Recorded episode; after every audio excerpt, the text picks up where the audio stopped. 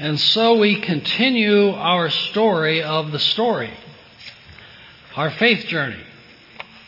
So let me do just a little review for historical sake. You may recall back after King David came to power, they unified all the tribes, and for a lot of reasons, but one of which was to defend themselves. You're a lot stronger together than you are apart. Kind of what brought our colonies together. And then, after a while, David reigned and Solomon reigned. Remember those discussions? Then people got a little restless after Solomon, and they split. Maybe some parallels to our Civil War, only it split. So now you have two countries, Israel and Judah. And they don't like each other real well, and so they seem to be doing okay from external threats. And then suddenly the Assyrians come in, 700s, and they take Israel out. Makes Judah really nervous. So things roll along for a little while, and then Judah is attacked by Nebuchadnezzar. And they breach the wall and take it. So there's a prophet in all of this. I want to get into this prophet's life a bit. Ezekiel. Any of you ever read Ezekiel? Kind of an interesting book.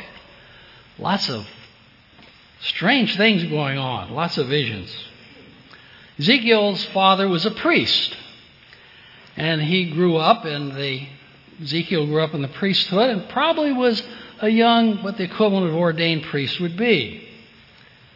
He knew the ins and the outs of the temple function. He knew their politics. He had probably been inspired by Josiah's reform, which was a religious awakening and learning a lot more about laws and behaviors of people. But that had died. And he saw the abuses and the idol worship and all the corruption, both within the city and within the temple. Somewhere he still maintained a faith. A little about the theology of the temple before we get into the scripture. Sacrifices to God was to a God of geography. Yahweh was the God who protected the boundaries of their territory. There were other gods, but this God was going to protect them. And this God lived in the temple. And so Yahweh would defend his territory, and if you were part of the territory, therefore you got defended. Perhaps a little like the ark you remember that in the Old Testament part where, you know, the ark was the presence of God until it got stolen by the Egyptians? And they had to kind of change their points of view. Indiana Jones notwithstanding, it was not that good. And then when the wall fell in Jerusalem and the temple was destroyed, it created not only a political but a religious disaster for the people. See, as long as you did your sacrifices, God was happy. Never mind about your behavior. Business is business. And religion is religion. Don't let a little religion get in your way. Well, the city is sacked. Ezra's wife dies. Ezra is, Ezekiel's, I'm sorry, Ezekiel is deported to Mesopotamia and Babylon. I want you to listen to what he lost. He lost his country, he lost his spouse, he lost his vocation, he lost his place of worship. He was exiled in a place where there's nothing but idol worship. You ever been there? Ever been that dry? Maybe a marriage that broke up or lost by death? Lost child, career, medical issues, bankruptcy, maybe your home. You can understand then Ezekiel.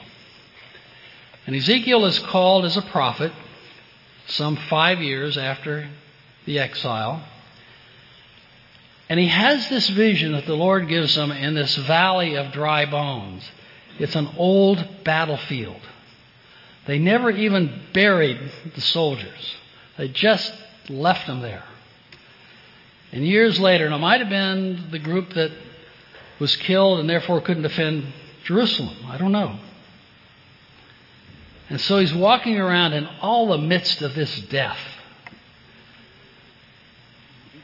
This is where Ezekiel chapter 37 comes, called the Valley of Dry Bones. Let's listen. The hand of the Lord came upon me, and he brought me out by the Spirit of the Lord and set me down in the middle of the valley. It was full of bones.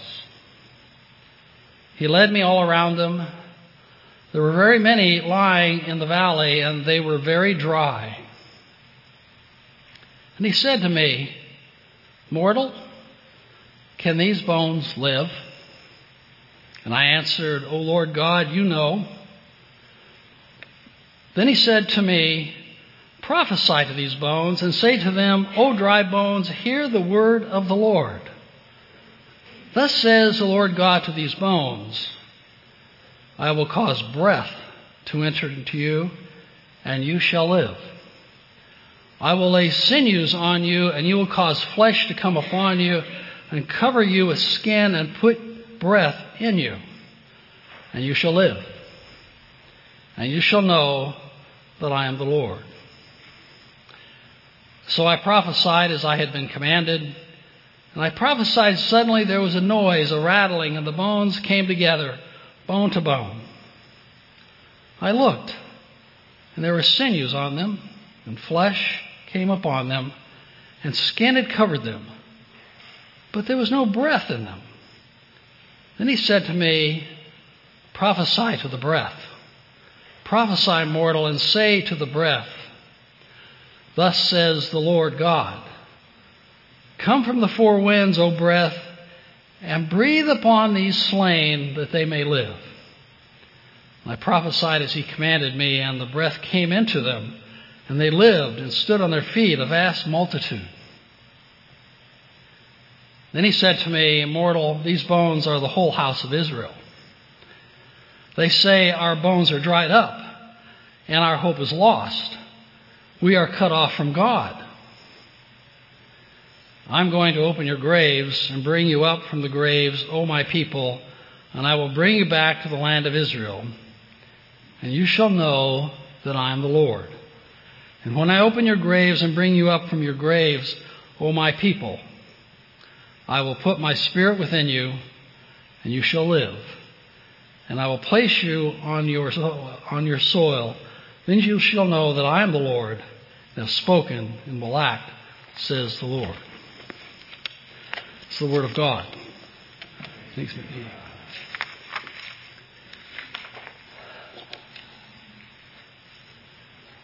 So, do you hear the words of hope? To a desolate people who believe that their future is gone? They continue the story from exile, and we'll deal with this a little more later. But after 70 years of exile, the vision of the bones begins to take form. Cyrus is a generous dictator, and he knows that you want to keep people happy and loyal, and he lets them return to the homeland. And so the chosen people are allowed to return. But I want you to think about something. The people who are taking off and taken to exile probably died. And their children were carrying perhaps the message, and more probably, the grandchildren. How much of your future do you trust in your grandkids? Not sure yet. We'll see. It was their hope. The hope stayed alive in a few. And a few it didn't. I'm sure it was very easily to get absorbed into the Babylonian culture. It was rich, it had wealth, it had a lot of culture to it, a lot of idols. Well, after all, when in Rome, you do what the Romans do, right? But there was a core who stayed faithful to their worship. And they went back with a hope. I think their hope was perhaps another Davidic empire. They certainly wanted to rebuild the temple. Elijah talked about that. But I think Elijah's talk about the temple is more about the content of the temple and the structure of the temple. And they were looking for a Messiah to raise up a new empire to its former grandeur. They were going back home. But here's the reality of history it never happened quite that way. There were times up to Jesus' time of independence and hope that maybe they were going to be their own nation and be able to be strong again, and then there were times of occupation. And it was a seesaw. They did build a temple, and they were concerned about it, and the Romans had desecrated it. They had hoped that Jesus was going to clean the temple out and clean the country out Perhaps he was the new Messiah who's going to take charge. And then Jesus tells them, as Dave wrote the text today, a very short one, what does he say about the temple? It's history. It's gone. Not one stone will be left on top of the other. This is in a town, in a country where the Romans were occupying it and they had hopes to rebuild and make this temple the center of the new empire. So, what do we make of this? What's the faith journey? What's the lessons that we can learn from all of this? Well, from my experience as a pastor and others who have written about this, I'm going to give you about four lessons I think we can learn from Ezekiel and the issues of being captive and coming back. Number one, when you've been through a crisis, you've got to come to grips with the situation. The work of restoration does not begin until the problem is fully looked at and resolved. You can't hide from it. The Israelites' expectations of God were unrealistic. They had bound God to a geography. Not only that, but to a building. I like to refer to that sometimes as God in a box.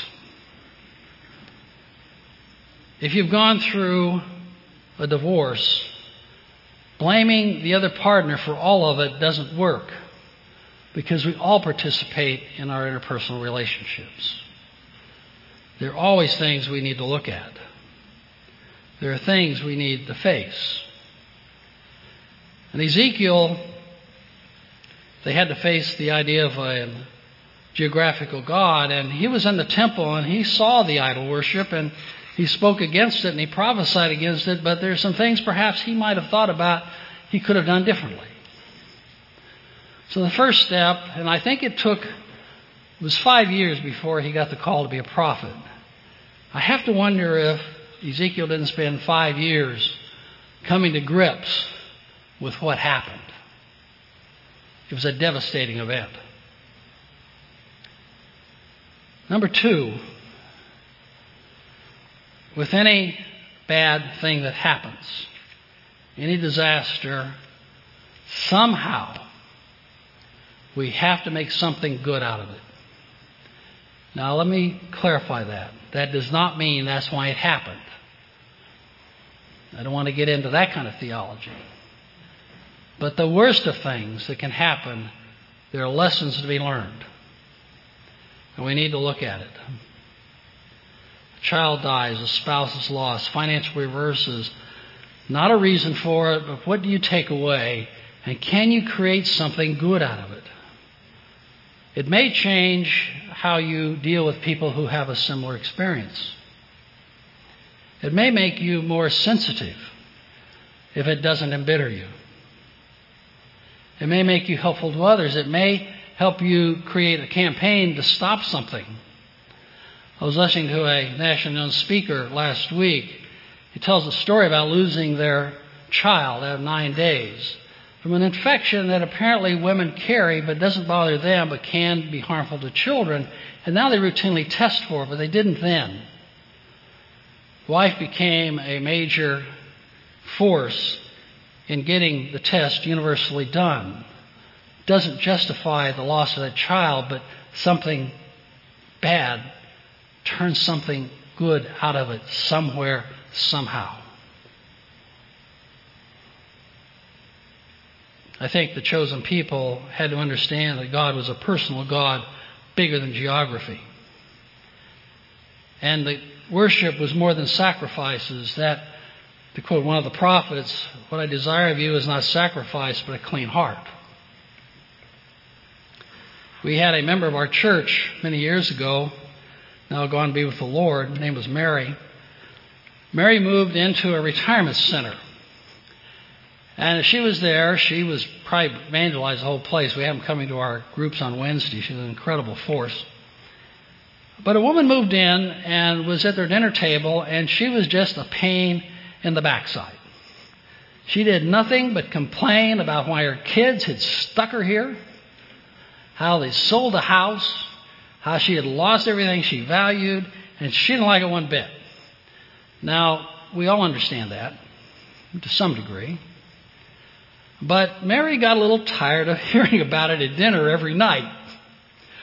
So she very politely said to her, said, Are you a Christian? She said, Yes.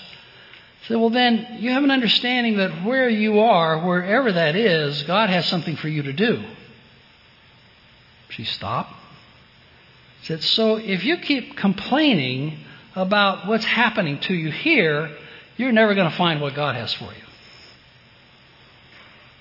That stopped the conversation for a moment. The woman stopped complaining, but she said, You know, maybe so. And Mary shared with us, said, None of us want to leave our homes. But there came a time, for the sake of our kids, there comes a time for when we need extra help that we just need to make a shift. It's about not being tied so tight to our geography. So we have to come to idea that even difficult things, we can find something to make good out of it. The third lesson I think we can take away from this experience was a vision for the future. This is the dry bones. It's kind of an allegorical picture. I mean, it's really graphic, isn't it? This place is so dead. Can life ever come to this? a place where battle had been waged years and years before. Can I find a purpose in my life? Is there any purpose at all? Are these bones destined to be dead forever? This is an article February 5th, happened to be my birthday, about the rescue mission helps rebuild lives. You read that article? It's a very interesting one. Let me read part of it. Less than a year ago, Joe Hernandez was a heartsick young man living on the streets of Oxnard, a slave to drugs and alcohol. What started as a desperate attempt to drown out grief over the death of his beloved father, he had become a monster he couldn't control. He had lost custody of his children, alienated his family and friends, and given up all sense of pride. I was adrift and nowhere to go, he said. I was broken, homeless, a man who felt ashamed and had no place to turn. On January 29th, Hernandez stood before an audience at the Faith Community Church in Oxnard, transformed. He was clean and sober. He wore a suit and a big smile. His wife, Sarah, and two young children were there to cheer him on. He was one of four men graduating from the rescue mission 10 month life recovery program program is funded solely by donations, and it goes on to talk about it. it talks about another man whose 13 year old daughter had been diagnosed with a life threatening, does life term disease, and he went to alcohol and he went to drugs to drown it. so the question, the faith question, can these bones live? Notice in the passage from Ezekiel, talks about the breath of God brings life. Even in our terminal days, the hope. Why did the northern kingdom disappear? Lots of theories. I think they disappeared because they didn't see a vision for themselves. They didn't see a hope. They didn't see a way out. It's easy to get assimilated in a culture. One religion is just as good as another, so I'll just take on that one. It's economically feasible. So you have to see a vision a vision of hope and a vision of faith. The fourth takeaway lesson that I see in this is you can't back into a future by trying to restore the past. You can learn from the past for sure, but you're not going to repeat it. Jesus said it would be difficult. Shocking words. The temple is going to come down. I mean, Ezekiel had said about rebuilding the temple, did he not? And Jesus says, it's done. He's telling us, I believe, that the faith is not about real estate. It's not about a place. It's about a purpose. One of the things that I have learned over the years is that after going through any significant emotional event, whatever it is, you are not the same person you were when you went into it no matter what that is. Houses can be rebuilt. You can marry again. You can start a new career. People tell me sometimes it's better, sometimes it's not, but what they all tell me is it is different. It's always different. You can't just try to restore the past and create a future. Some of you can tell that story very well. Some have moved into retirement homes. And I've heard you tell the stories, and that's a hard move. You have to sell things. You have to get rid of them. You have to move it into a smaller quarters. And it's even harder if you move into a skilled nursing facility where they put everything you own in one drawer. It's difficult. It's hard. And you will miss what God has for you there if you keep looking to the past. I'm convinced of that. We've been a church for 51 years. This church is not the same church the day it started. Is it not? I've been here a good part of that, not all of us. Some of you have been here a lot longer than I have. Because the world changes and our experiences change, we're different. And that's not bad. Theologically, I'll put it like this Jerusalem is not our mission. Rebuilding the temple is not our mission. It's our launching pad. It's great to go see it, and I hope you do. And there are a lot of people trying to fight over it, but that's not our mission. Jesus told us very simply, I'm sending you into the world and the outermost parts of the world, places like Samaria, which they just really hated, and Rome, and Greece, the place of your captors. A lot of attention has been paid to what I like to refer to as that postage stamp side of real estate. Still a lot of conflict over that. But Ezekiel, at the end of his vision, concludes with a vision of the faithful. They shall be my people, and I shall be their God. And I'm going to add wherever they go and wherever they are, including here. It's a people of God, not a place. This is the promise. That's what Jesus speaks to us about. Thanks be to God.